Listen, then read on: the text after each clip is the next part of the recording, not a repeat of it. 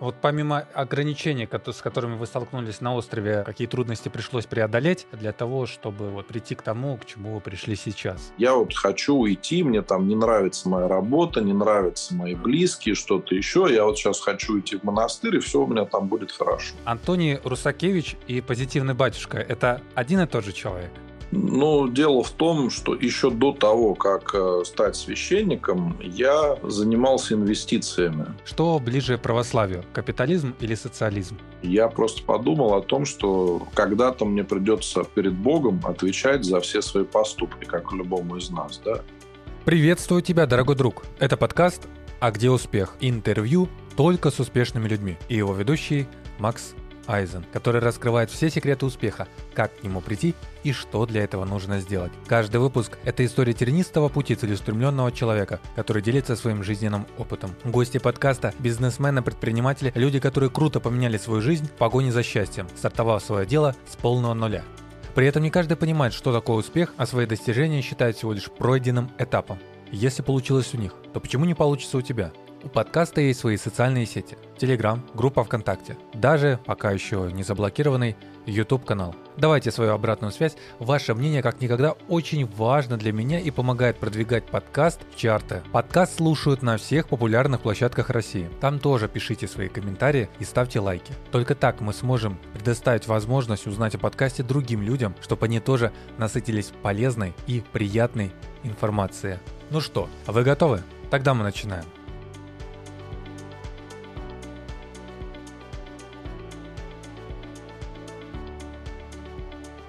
И сегодня у нас в гостях Антоний Русакевич. Он же позитивный батюшка, иерей, священник-блогер, более 600 тысяч подписчиков в социальных сетях, ответственный за присутствие священства в информационном пространстве. Антоний, здравствуйте. Добрый день. В первую очередь, что я хочу сказать, это поблагодарить вас за то, что вы согласились принять участие в моем подкасте и прийти в роли гостя, которого я буду интервьюировать, и, скорее всего, такого больше у меня никогда не получится. Поэтому спасибо, я скажу в присутствии слушателей, которые сейчас вот внемлят и будут э, внемлять нашу с вами речь. Для начала, что я хотел вот, собственно, сказать. Самый интересный факт, который меня поразил, это как я вообще наткнулся, для слушателей скажу, на Антония Русакевича наткнулся в очень интересном личном чате Матвея Северянина, где обратил внимание на его социальные сети. И если вы тоже перейдете по ссылке, они будут в описании этого выпуска, то войдете в шок и удивитесь. Ваши все стереотипы, которые формировались в голове по отношению к священнослужителям, в корень изменятся, если вы обратите внимание на Яндекс.Зен, на ВКонтакте, на ТикТок и прочие-прочие социальные сети, которые доступны на территории Российской Федерации, Антония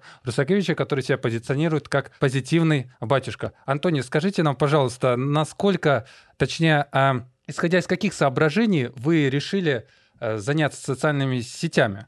Но маленькую ремарку добавлю. Э, я уже читал вот ваши интервью, которое вам задавали на сайте, получается, который называется твериград.ру, где вы говорили то, что таким путем за счет социальных сетей хотите вернуть человека к Богу. Так ли это на самом деле? Расскажите нам более подробно и детально, пожалуйста. Да, действительно это так, потому что каждый священник служит Богу и людям, и задача священника молиться за людей и помогать в своей жизни объяснить, да, как не заблудиться на этом пути. Потому что э, существует очень много стереотипов о церкви, о священниках, вообще о духовной жизни. И это зачастую людям мешает увидеть, как все на самом деле. И когда люди под влиянием этих стереотипов э, сталкиваются с реальной церковью, с э, действительно верующими людьми, то зачастую у них это как не укладывается в голове. На самом деле людей, которые которые ищут Бога, очень много. Но у нас существует много каких-то ложных ценностей в жизни, да, и убеждений, которые людям мешают на этом пути. И когда я начинал работу в интернете, я служил на небольшом острове, причем закрытом, такой секретный остров Городомля на озере Селигер. Там находится военный завод. Это причина того, что остров действительно закрытый. Там пропускная система, камеры по периметру, колючая проволока. То есть туда невозможно приехать. Я прослужил там 12 лет, и там не было возможности как-то расширить аудиторию проповеди. То есть вот э, те, кто есть на острове, да, кто приходит в храм, это вот и все люди. Населения не очень много, людей в храме не очень много, а у меня было желание проповедовать и общаться с людьми. Поэтому так получилось, что я начал работу в интернете. Где-то неожиданно для себя. У меня есть э,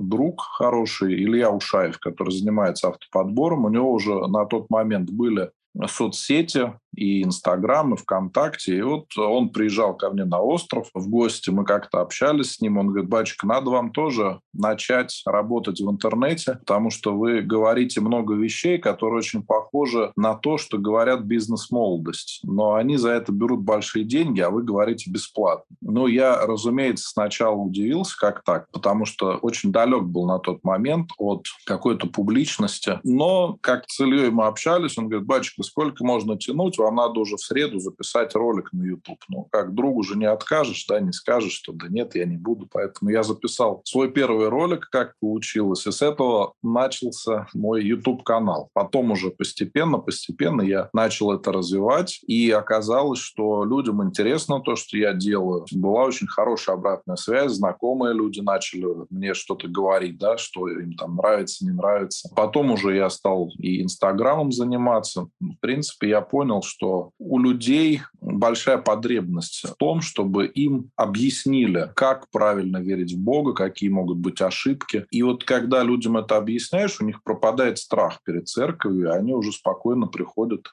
осознанно к Богу. Я лишь еще дополню, добавлю то, что у Антония Русакевича во ВКонтакте более 200 тысяч подписчиков, в Ютубе более 30 тысяч подписчиков, в Яндекс.Дзене более 34 тысяч подписчиков, в Телеграме более 20, в Одноклассниках более 18 тысяч, в ТикТоке более 31 тысячи. И вот Инстаграм я, конечно, не посмотрел сейчас им, не пользуется. В Инстаграме крайний раз сколько было? Ну, около 300 тысяч было до запрета этой социальной сети. Я просто, когда это все увидел, когда все прочитал, я, может, просто других священников, влогеров не искал и даже не задумался об этом, но мое сознание вот так вот в корень немножко перевернулось, когда я задумался, блин, э, это реально вообще, это возможно? И это стало основополагающей причиной, почему я решил вообще пообщаться с человеком, который вроде как бы связан с такой серьезной темой, как религия, и при этом объединяет в себе современные технологии, которые позволяют при этом помогать людям в полном масштабе, не только на той территории, на которой вы, к примеру, вот находились.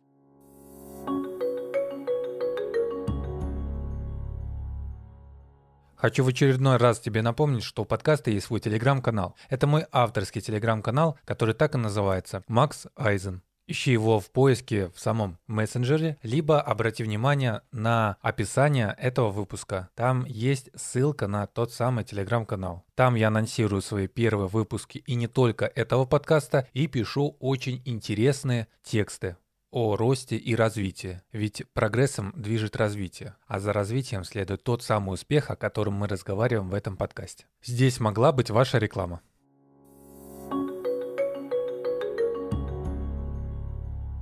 Кстати, вот касаемо острова, вот э, я тоже прочитал, 12 лет вы там находились. Как вообще там проходила ваша жизнь и как выстраивалось, я так понял, познание в своей скажем так, карьерной деятельности, поскольку, если я не ошибаюсь, э, поправьте меня, в 18 лет э, у вас э, произошла трагедия, ваш отец, получается, попал в аварию, и после аварии вы там пытались заняться, его продолжить дело в бизнесе, но после связали жизнь уже с вероучениями. Или я что-то не, неправильно там нашел информацию? Скажите, пожалуйста. Ну да, действительно так. Это был такой очень жесткий урок, когда пришлось э, очень быстро повзрослеть и самому начать заниматься бизнесом и отвечать за всю семью. На тот момент мама была убита горем, и брат и сестра мои, они еще были маленькие совсем дети, да, поэтому пришлось э, очень быстро учиться решать очень серьезные проблемы. И с одной стороны, у меня это получалось, в общем-то, успешно. Мне даже удалось развить дело, которое начал мой папа. Но я потом понял, что все может очень быстро прекратиться, и в какой-то степени я потерял для себя смысл в этом, в том, что я делал. И потом мы пришли к батюшке, который крестил всю нашу семью в свое время. И я с ним пообщался. Он вот предложил мне во время Великого Поста походить в храм, помолиться. Поэтому я молился, общался с ним, с его семьей так близко, увидел все это. И он мне уже тогда как бы предложил, говорит, ну, а, слушай, если говорит, ты не знаешь, чем заняться, иди, может быть, в семинарию, будешь э, там, Богу служить. Это все-таки полезное очень дело, важно, нужное людям. Он такую мысль мне дал. Да? Но потом так получилось, что я, опять же, по благословению поехал в монастырь, в Нилову пустынь, и уже в монастыре мне благословили идти учиться в семинарию, получать дух духовное образование. Ну а когда уже учился в семинарии, то также мне благословили уже жениться и становиться священником. Тут несколько моментов, да, чтобы стать священником, нужно и получить образование, и жениться или становиться монахом. Поэтому я молился о том, как моя жизнь устроится, но познакомился с будущей супругой. Жениться, получается, обязательно. То есть, если я не женюсь, священником не стану. Да, то есть, если человек принимает священный сан, то он потом уже не может жениться. То есть, э, у священника может быть только одна жена, он не может ошибиться в своем выборе. Это очень серьезно. И, и очень сложно.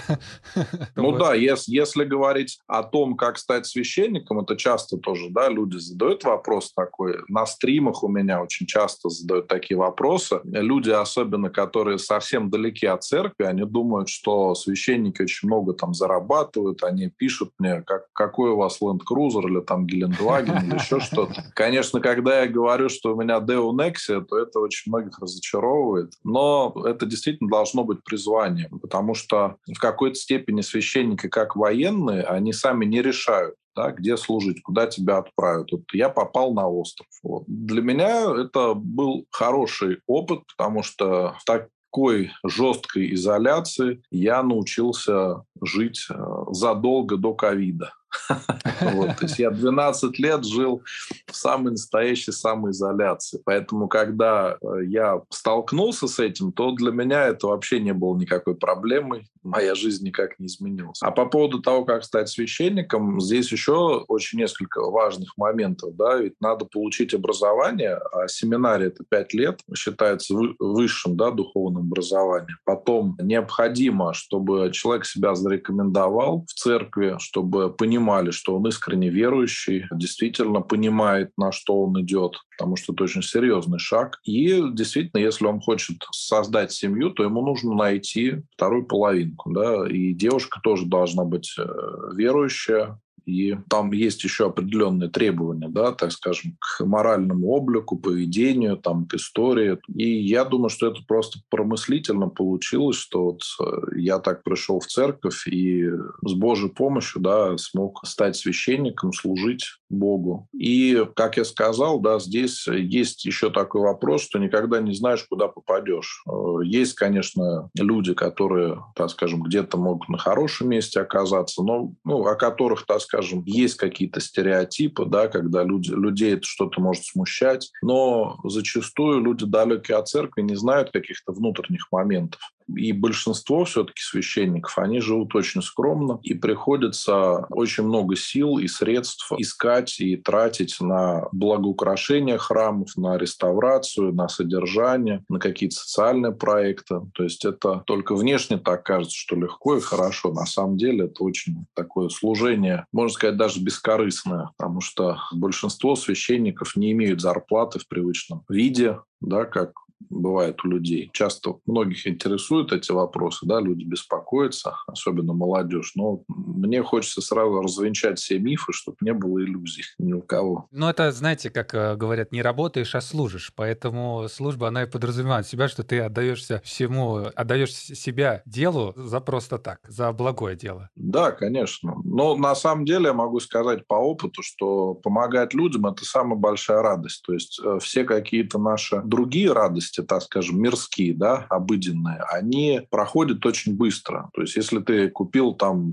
какой-нибудь телефон последней модели, о котором мечтал, или даже если ты купил там какую-то машину новую, или даже квартиру, или что-то еще, все эти вещи, они, так скажем, приходят, уходят, и у человека проходит радость от этого. А в вере в Бога и в общении с людьми можно найти э, радость, которая, так скажем, не зависит от этого.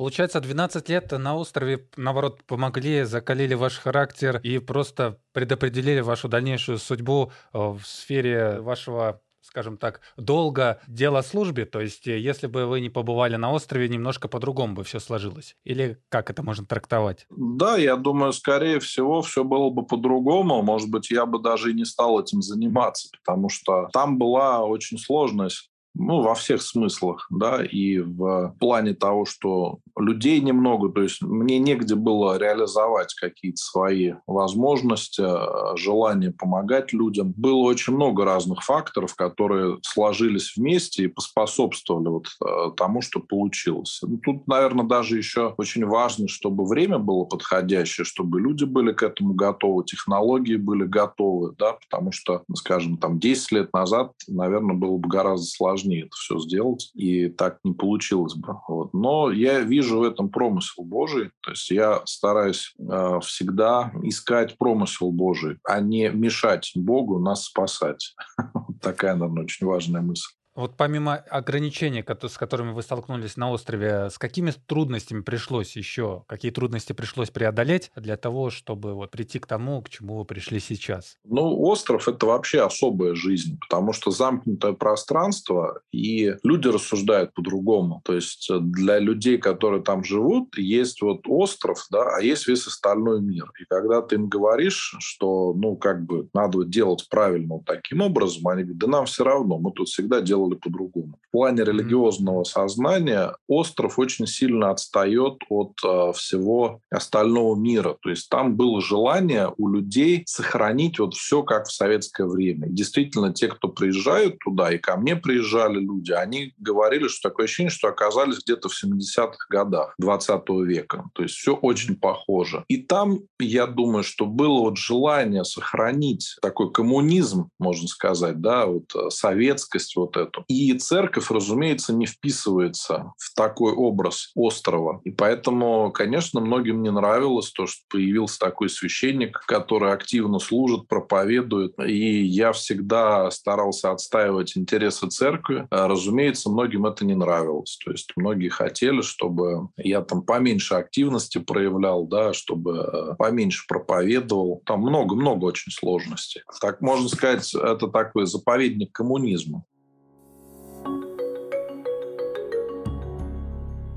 Ну, Антоний, смотрите, вот вы себя позиционируете как позитивный батюшка, однако я опять-таки а, вычитал эту информацию на tverigрад.ру, на самом посещаемом сайте Твери, то, что вы все равно сталкиваетесь с огромным негативом в интернете, даже несмотря на то, что у вас, как я уже и сказал, позиция такого позитива, такую радость, счастье, которую, между прочим, а, опять-таки по стереотипам, которые вот у меня, как у молодого человека, заложились, я думаю, слушателей, которые тоже сейчас нас слушают, такие вот серьезность, э, такая вот скромность, покорность, а тут раз такой вот э, позитив. И несмотря на это, я зацитирую вот слова, вы говорили, иногда некоторые мне даже пишут, а почему вы улыбаетесь на фотографиях? Православный должен быть грустный и угрюмый. Вот такой стереотип. И когда разрушаешь эти стереотипы, иногда у людей меняется жизнь. А, а один раз на вас пожаловались э, в епархию за то, что не отвечали на комментарии в ТикТок. Как вот вы к этому относитесь и о какой смене жизни идет речь у людей? Ну, конечно, есть такая проблема. В интернете очень много негатива. Я думаю, любой, кто активно пользуется интернетом и читает комментарии, видит, что без э, должной модерации мы увидим очень много негатива практически под любой темой. Бывает так, что совершенно какая-то тема не злая, да, какие-нибудь условные котики милые, но приходит какой-то человек человек начинает говорить, что там, а собаки лучше, да, и все. И вот начинается спор на ровном месте, который ни к, ни к чему не приведет. Кто-то любит кошек, кто-то любит собак. Но вот люди хотят поспорить. У некоторых есть прямо вот такое желание, да, доказать всем в интернете, что вот только этот человек прав. Я прекрасно понимаю, что это невозможно, поэтому я стараюсь избегать всегда каких-то споров и конфликтов, потому что э, чаще всего они не приводят ни к чему хорошему. Вот. И почему позитивный батюшка? Притча есть об этом очень хорошая у Паисия Святогорца, да, о том, что муха всегда видит грязь и помойки какие-то, а пчела видит цветы, благоухание кругом. То есть добрый видит доброе, а злой видит злое. Да. И поэтому mm-hmm. мне хотелось показать именно другое, э, другое видение совершенно. И изначально мой канал на Ютубе назывался «Позитивный батюшка на секретном острове».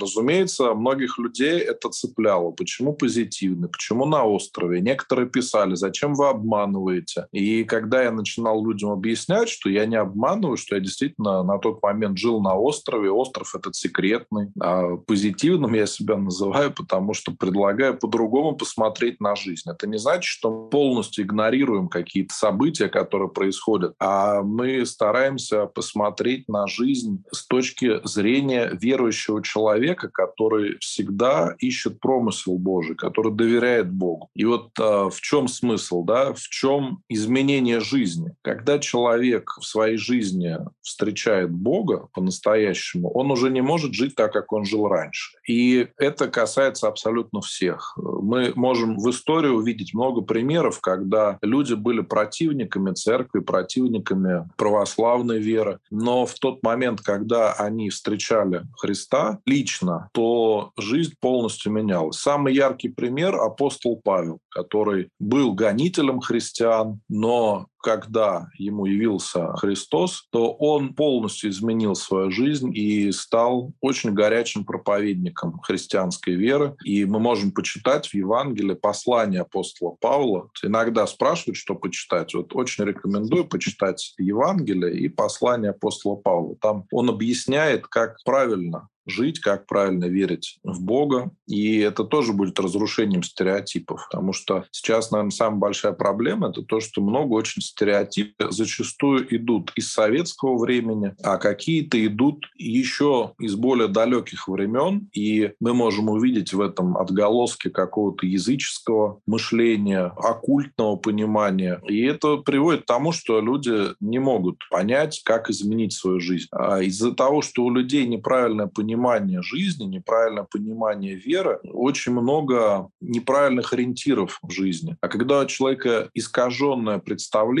о мире, ложное, можно сказать, а когда есть какие-то неправильные ориентиры, то человек сам будет себя наказывать, сам будет ломать свою жизнь своим поведением. Потому что есть законы духовной жизни, о которых нам Христос рассказал в Евангелии, о том, как надо жить, о том, как нужно относиться к людям. И это никак не устарело, потому что люди не меняются. Они какие были 2000 лет назад, они такие же сейчас. И грехи те же самые остались. Поэтому все это актуально. Но именно в этом и есть изменение. То есть когда человек понимает вот эти вещи, то жизнь его меняется. Он понимает, как есть на самом деле многие вещи.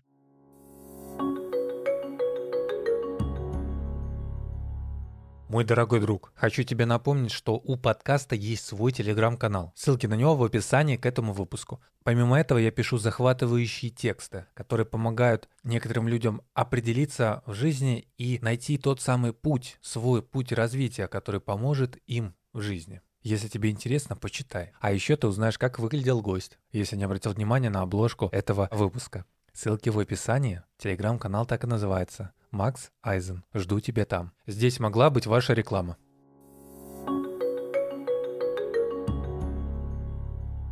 Ну, в принципе, с концепцией позиционирования позитивного батюшки разобрались, но все-таки интересно, Антоний Русакевич и позитивный батюшка — это один и тот же человек? Ну, разумеется, конечно. Есть просто некоторые врачи, да не только врачи, а ребята, которые качают э, свой личный бренд, они разделяют как бы персонаж, который на публике, и человека, который вот, вот внутри, он здесь в душе. У вас такого разделения нет. Даже не может быть такого разделения, потому что это будет ну, совсем неправильно.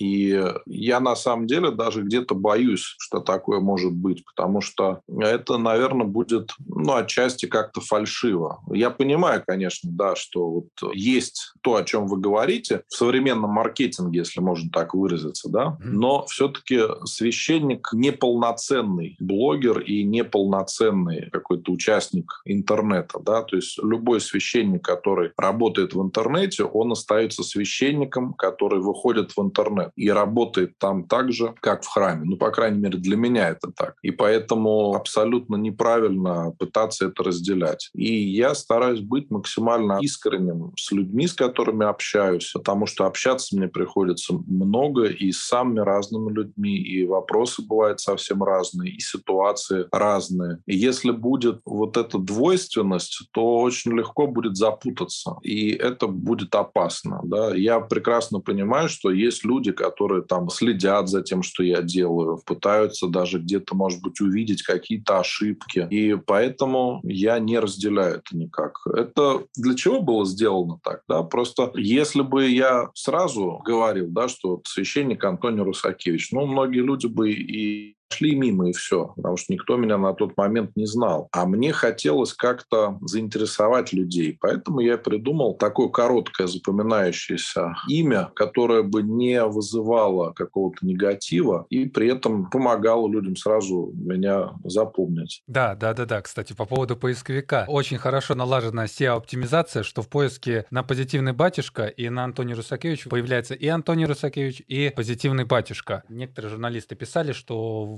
вам очень сильно помогли знания в инвестировании. Только они это как-то так вот преподносили, что мне было не совсем понятно, каким образом знания в инвестициях вам э, помогли пережить трудные времена. Либо из-за их незнания, либо из-за их неправильной трактовки. О чем идет речь, вот, когда они упоминают про это?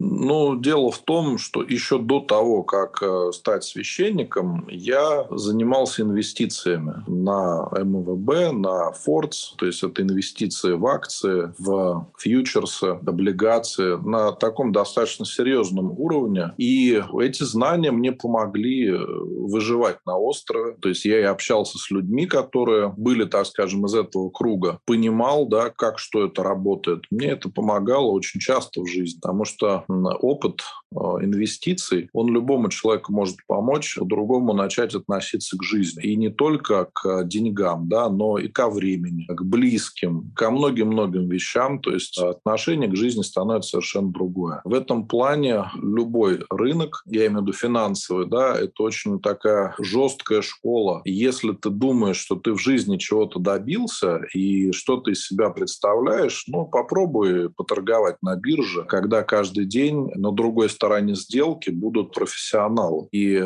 возможно, какие-то даже крупные банки, какие-то крупные инвесторы. И там не важно, какое у тебя образование, какие у тебя родители. А важно только то, правильно ли ты понимаешь механизмы или нет. Ну и судя по результату, я их понимал достаточно хорошо. И сейчас, в принципе, понимаю, что происходит. Я правильно понял? Вы занимались, получается, трейдингом, если мы говорим о профессиональном инвестировании?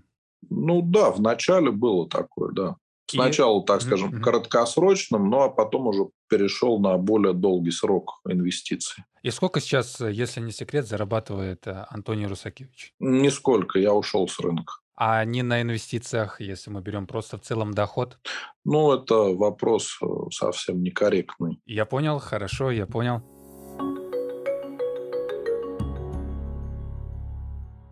Кому не стоит выбирать этот путь, путь э, священнослужителя и почему? Я думаю, не стоит его выбирать тем, кто не понимает, для чего это нужно. Хороший вопрос. Э, люди иногда задают и говорят, батюшка, мне хочется уйти в монастырь. Можно мне это сделать? Я вот хочу уйти, мне там не нравится моя работа, не нравятся мои близкие, что-то еще. Я вот сейчас хочу уйти в монастырь, и все у меня там будет хорошо. Так вот, э, когда человек задает этот вопрос, он к этому не готов, потому что человек должен уйти в монастырь, когда он не может жить по-другому и не может жить обычно обычной жизни мирской. Вот я думаю, что здесь очень похоже. Если ты решил стать священнослужителем, то надо понимать, отказываешься от очень многих вещей, которые доступны ну, большинству людей. Надо понимать, что уровень ответственности становится совершенно другим. С другой стороны, ты получаешь возможность служить Богу. Это огромная ценность, потому что Господь дает гораздо больше, чем ты теряешь, отказываясь от чего-то. Поэтому здесь нужно иметь очень искреннюю веру и готовность, несмотря ни на что, служить Богу чтобы понимать,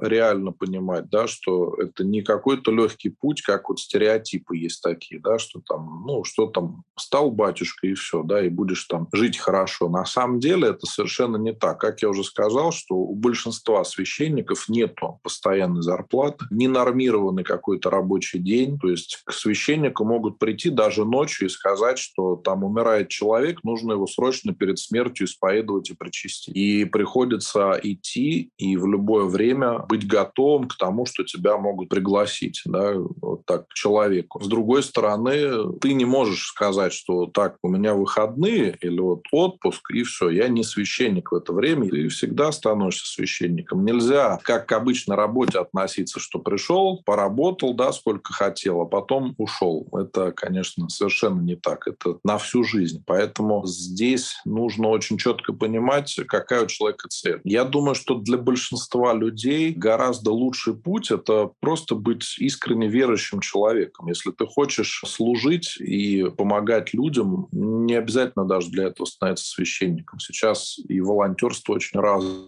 Во многих храмах сейчас есть разные социальные проекты, образовательные, в которых можно найти применение своим силам. Я знаю многих людей, которые, ну, когда находят себя, да, они чувствуют, что они на своем месте. Они рады, что могут помогать людям. И при этом они в церкви. Касаемо того, что люди знают, что они на своем месте. Собственно, по этой причине я и запустил вот этот вот подкаст для слушателей, которые, опять-таки, повторюсь, нас вот сейчас слушают. Хотелось бы услышать от вас, какие бы вы дали напутственные слова человеку, который еще пока не нашел себя на своем месте и не получает удовольствия от той деятельности, которой он занимается. Как к нему, к ему прийти к тому, чтобы вот ощутить себя на нужном ему месте и прийти к тому, к чему приходят люди, добившись успеха в карьере или в вашем случае добившись того, чего добились вы?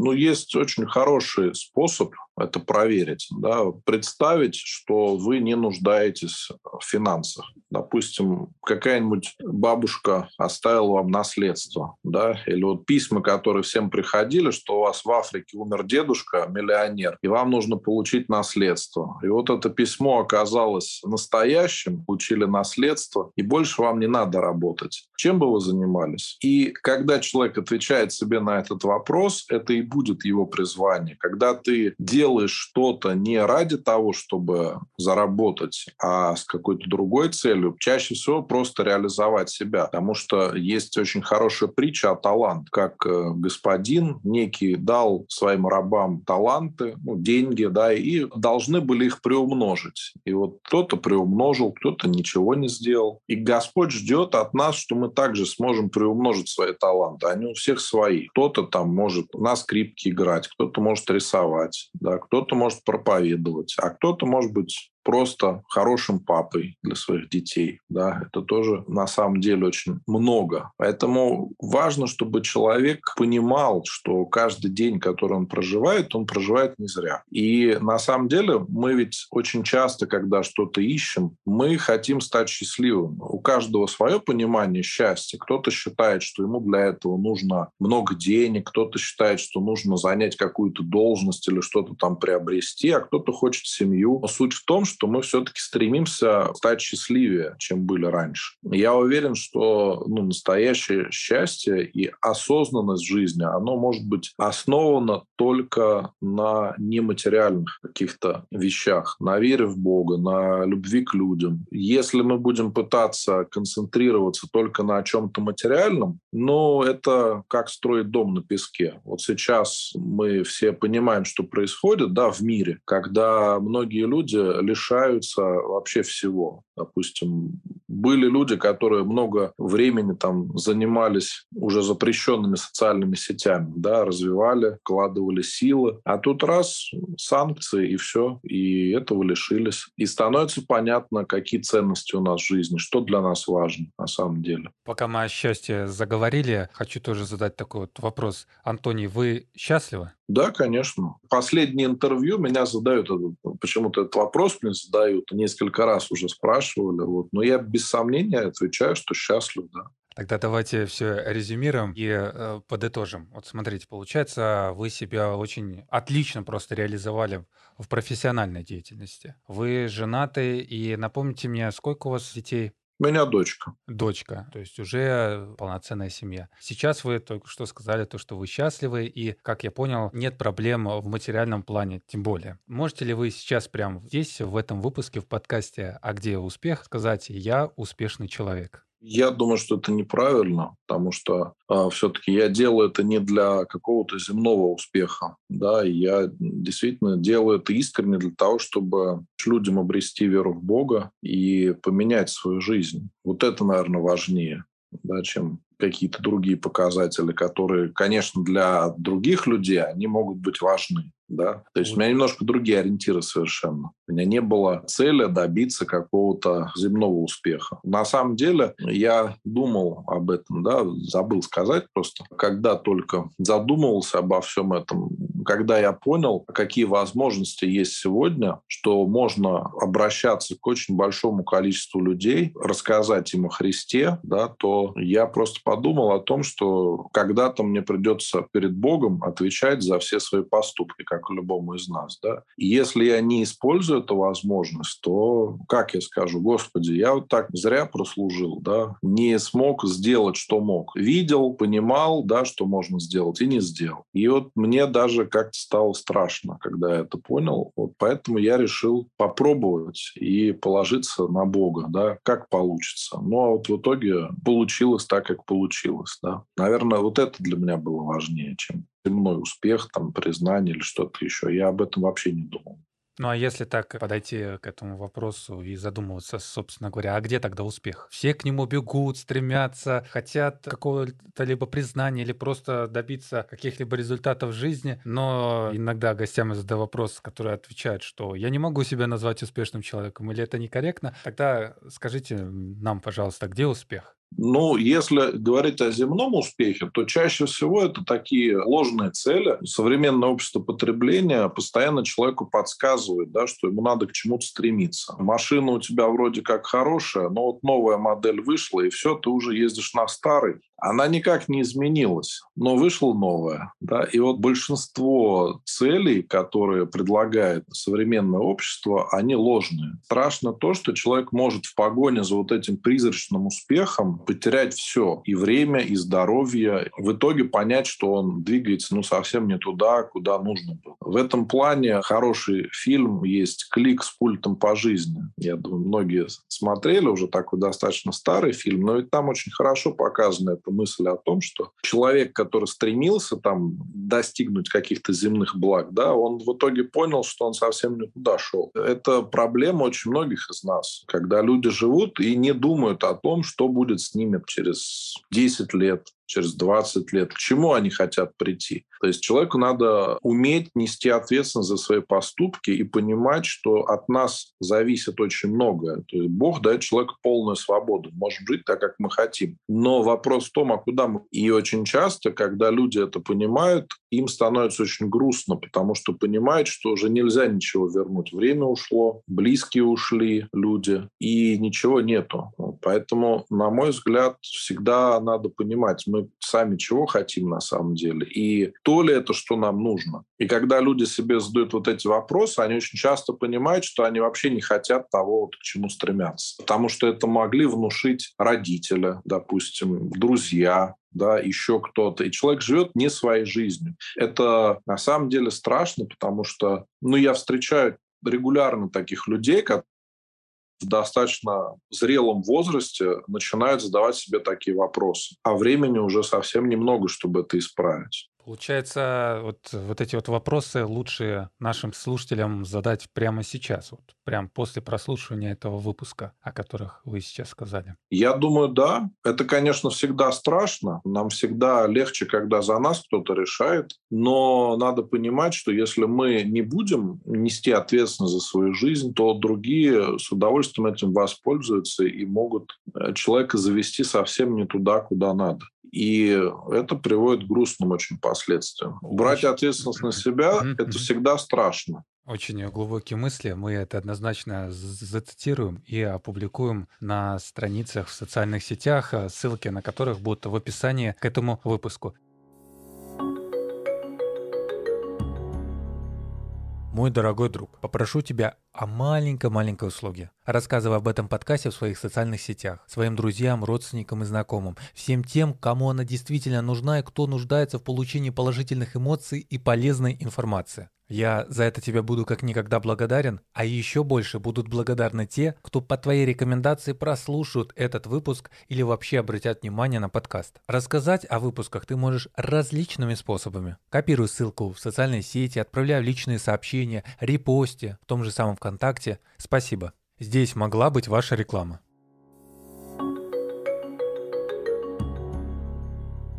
Ну и в завершении у нас по традиции подкаста с каждым гостем проводится блиц-опрос и вопрос от слушателя. А вы готовы? Да. И первое это вопрос от слушателя, но он будет не от слушателя, а от меня лично, потому что, пользуясь таким случаем, не могу его не задать. Я наткнулся на один ваш видеоролик, где вы говорили и отвечали на вопрос про пьющего отца. Человек к вам обратился, и вы, если я не ошибаюсь, поправите меня после того, как я сформулирую мысль, нужно этого человека простить и сделать э, в его сторону как можно больше хороших дел, чтобы потом об этом не жалеть. Я, как человек, который столкнулся тоже, скажем так, с такой ситуацией, только чуть-чуть, может быть, и похуже от того человека, все не могу понять, как можно простить недобросовестного родителя и принять тот факт, что тебе немножко не повезло. Дело в том, что мы ведь не можем выбрать родителей не можем выбрать, чтобы у нас были хорошие родители. Да, наверное, идеальных родителей вообще не существует. А все родители, когда совершают ошибки, им тоже за это стыдно. Мы не знаем зачастую того, что происходит в душе у человека. Я, поскольку исповедовал много людей, я могу сказать, что некоторые из тех, кто страдает алкоголизмом, они прекрасно понимают, что у них есть проблема. Но человек слаб, он не может бороться с этой страстью. И когда ты видишь, как человек мучается, и действительно он страдает из-за этого, то его становится жалко. Вот понятно, что он, может быть, ведет себя нехорошо, когда выпьет, да, и обижает близких, но он это понимает, он искренне раскаивается. И мы зачастую не можем видеть душу человека. И вот здесь надо избегать такой ошибки, которая бывает, когда мы смешиваем грех и человека. И мы говорим, вот он алкоголик, это уже все потерянный человек, уже все. То есть мы начинаем осуждать. И другое дело, когда мы понимаем, что вот этот человек, какой бы он ни был, но это образ и подобие Божие. И он, может быть, заблудился, может быть, ведет себя нехорошо, но он, можно сказать, одержим страстями, вот этой главной страстью, которая меняет жизнь человека. И действительно, это очень большая проблема, что проходит время, и многие плохие вещи забываются. Даже если был какой-то очень неприятный опыт, то зачастую мы о нем забываем и стараемся вспомнить о чем-то хорошем. И потом проходит время, действительно, многие люди об этом не рассказывали, что вот ушел близкий человек, да, а уже никак нельзя попытаться что-то исправить, нельзя попытаться наладить с ним контакт. Вот. И зачастую, если мы относимся к человеку как к человеку, даже если он вот такой уже опустившийся, то он может а если мы будем от него отмахиваться и махнем на него рукой, то, конечно, он уже просто пропадет. Я, допустим, знаю случаи, когда женщине приходится терпеть, что у нее муж пьет, да, но она понимает, что если она его бросит, то он вообще тогда погибнет, он вообще будет никому не нужен. И вот это очень сложный вопрос, потому что здесь всегда задействован, да, не только человек, который пьет, но и все его близкие. Это есть же такое понятие созависимости. И зачастую люди, попадая в это состояние, они уже многое воспринимают по-другому. Вот у меня есть видео о том, как простить, если не получается. Да, я там подробно рассказываю о обидах, почему надо прощать, как надо прощать. У меня тоже был очень негативный опыт. Человек, из-за которого погиб мой папа, не понес никакого наказания, у него не было раскаяния, и даже были угрозы в мой адрес. Вот представьте, каково было простить этого человека. Я молился, просил Бога, чтобы он помог мне это сделать, и через какое-то время я смог простить этого человека. Дело в том, что если мы не прощаем кого то мы застреваем в прошлом, мы застреваем в той ситуации, когда нас обидели. Особенно это грустно, когда это было в детстве. То есть уже взрослый человек, который сам живет, имеет, может быть, свою семью, но у него есть какая-то обида на родителей, и он остается таким же маленьким ребенком, которого обижают. Он не может дальше расти. Обида, на самом деле, очень серьезная проблема. Это мы так думаем, что не можем простить. А на самом деле из-за этого вся наша жизнь идет по-другому. Потому что мы не можем дальше двигаться. Мы застряли в прошлом. Я понял. Хорошо, спасибо. И Блиц опрос. Отвечайте либо кратко, либо развернуто, но не обязательно, как считаете нужно. Но желательно, чтобы вопрос был упакован в выборе варианта ответа. Готовы? Да. Ислам или буддизм? Ни то, ни другое, только православие. А раньше человек перед тем, как идти к врачу, молился Богу, а когда погибал его родственник, то отвечал, что на то воля Божья. Сейчас же в первую очередь идут за помощью к врачу, а в церковь только после смерти человека или после посещения врача и выставлена им диагноза. Если же врач допустит какую-либо ошибку, то обвиняет его и подает на него в суд. Религия в этом смысле какую играет роль? Ну, вы описали сценарий э, поведения людей неверующих, и, конечно, им приходится самим решать все свои проблемы. Но если человек верит в Бога, а таких людей очень много, то они не только обращаются к врачам, но и молятся. Я служу в храме, который находится при больнице. Это одна из самых больших больниц города Твери. И к нам регулярно приходят люди помолиться о своих близких. Приходят и сами пациенты, чтобы помолиться или поблагодарить Бога. И врачи тоже к нам приходят. Как это помогает? То есть тут может быть две ошибки. Да? Первая ошибка, когда человек полностью полагается на Бога и не обращается к врачам. Это такой фанатизм, можно сказать. Когда у человека болит зуб, он вместо того, чтобы идти к стоматологу, он думает, я сейчас помолюсь, у меня все пройдет. Да? И говорит, какой я молодец, вот чудо произошло. А другое, когда человек говорит, я не верю в Бога, я буду сам все делать, поэтому я пойду к врачу и все. Да? Но в итоге, на мой взгляд, и тот, и тот подход, он неправильный. Потому что когда мы с вами используем все современные средства, которые есть, они ведь тоже появились с воли Божией, да, без этого невозможно ничего, то результат может быть гораздо-гораздо лучше. Я убеждался и на своем примере, и на примере других людей. Ну, а поскольку есть опыт общения с врачами, то иногда даже врачи говорят, что это просто чудо. Видимо, кто-то хорошо молился, да, то есть, ну, приходят и рассказывают иногда близкие, сами врачи такие истории. Поэтому я считаю, что в таких таких серьезных вопросах нам в первую очередь нужно начинать молиться. Не о том, может быть, чтобы чудо случилось, да, и все само прошло, а о том, чтобы Господь помог руками врача или, может быть, даже найти тех врачей, которые нам нужны. Потому что это тоже бывает частая проблема, когда человек лечится долгое время и не может решить проблему. Но вот ему говоришь, ну, помолись, чтобы найти другого врача, который тебе поможет. Человек начинает молиться, и тут каким-то, ну, действительно чудесным образом оказывается, что у кого-то там из знакомых есть какой-то другой знакомый, который знает, к кому обратиться. Человек приходит, ему ставят диагноз, чувствует себя лучше. Вот. Но для меня это всегда чудо. Что ближе православию, капитализм или социализм? Ну, наверное, социализм, конечно, потому что вообще, если мы с вами посмотрим, то мы живем уже в Новом Завете, нам все уже привычно, да, то, как отношения с людьми строятся, то, как мы живем вообще. Мы живем уже и мыслим категориями Нового Завета. До Иисуса Христа говорил о том, что все люди равны перед Богом. То есть было общество привилегированное, были все остальные и были рабы, которых вообще не считали за людей. Даже если хозяин там убивал своего раба, ему за это даже ничего не было, это не считалось преступлением. И тут Христос начал говорить о том, что даже рабы — это такие же люди перед Богом, как и какая-то элита. Для людей это казалось чем-то очень странным. И многие люди почему принимали христианство? Потому что для них 2000 лет назад казалось чем-то невероятным, когда христиане помогали своим учителям, молились за них, прощали их. Много разных было ситуаций, но это всегда для людей было очень странно. Они спрашивали, зачем вы это делаете, какую вы цель преследуете, в чем хитрость. И сейчас мы, если увидим, как искренне верующие люди делают какое-то доброе дело, мы тоже можем подумать, тут, наверное, какой-то подвох есть, да? Но тут нету подвоха.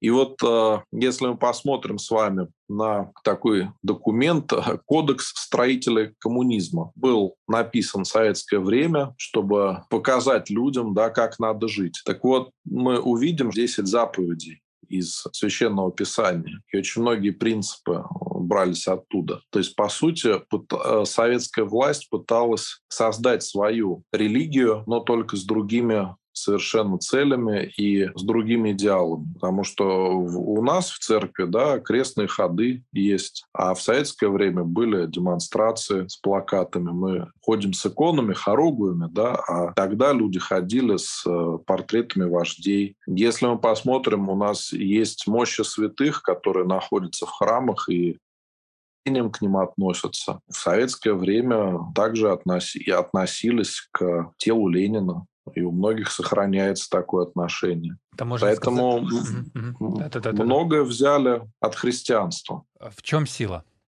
В Боге.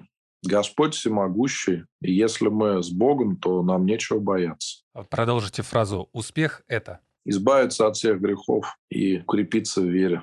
Если бы позитивному батюшке предоставили выступить на переговорах Украины и России, что бы вы там сказали? Ну, я бы отказался, потому что священник должен быть вне политики, и я всегда отношусь очень негативно, когда вижу, как священнослужители стараются втянуть в какие-то политические игры. Я считаю это неправильно, потому что священник должен говорить о Боге и помогать людям. Если он принимает чью-то сторону, то он не может быть уже для всех священником чаще всего, к сожалению. Это приведет к тому, что кто-то будет против, и кто-то на него обидится. Спасибо большое, Антоний. В очередной раз я вас поблагодарю за то, что согласились принять участие в подкасте «А где успех?», дать интервью. И я хочу искренне поблагодарить за такую глубокую, интересную и полезную для слушателей беседу. Поэтому я сейчас такую формальную часть скажу, и вы после нее можете попрощаться и сказать пару хороших слов в адрес слушателей. А с нами был Антоний Русакевич,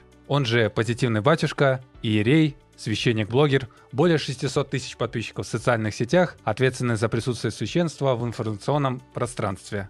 Антоний, можете попрощаться. Ну, хочу пожелать всем Божьей помощи, и чтобы то, о чем я говорил, удалось э, людям реализовать в жизни. Не только послушать меня, да, но, может быть, задуматься о своей жизни и о будущем. Спасибо, спасибо, спасибо, еще раз спасибо. Ну а это был подкаст «А где успех?» Интервью только с успешными людьми. И его ведущий Макс Айзен. Напоминаю, что подкаст слушают на всех популярных площадках России. Совсем недавно Spotify покинул Россию, и теперь там, к сожалению, вы подкаст прослушать не сможете. Но это не повод расстраиваться. Есть еще куча доступных площадок для тебя, на которых ты можешь все это прослушать. Яндекс Музыка, Google подкасты, Castbox, ВКонтакте и многие другие. Ссылки ты можешь посмотреть на официальном сайте подкаста. Также еще есть у подкаста социальные сети. Telegram, группа ВКонтакте. Ссылки на них ты тоже увидишь в описании аудиовещательного канала и каждого его выпуска. Переходи и давай свою обратную связь. Только так ты помогаешь развиваться подкасту. Спасибо тебе большое. Ну а я с тобой не прощаюсь, потому что мы услышимся в следующих выпусках. Пока-пока.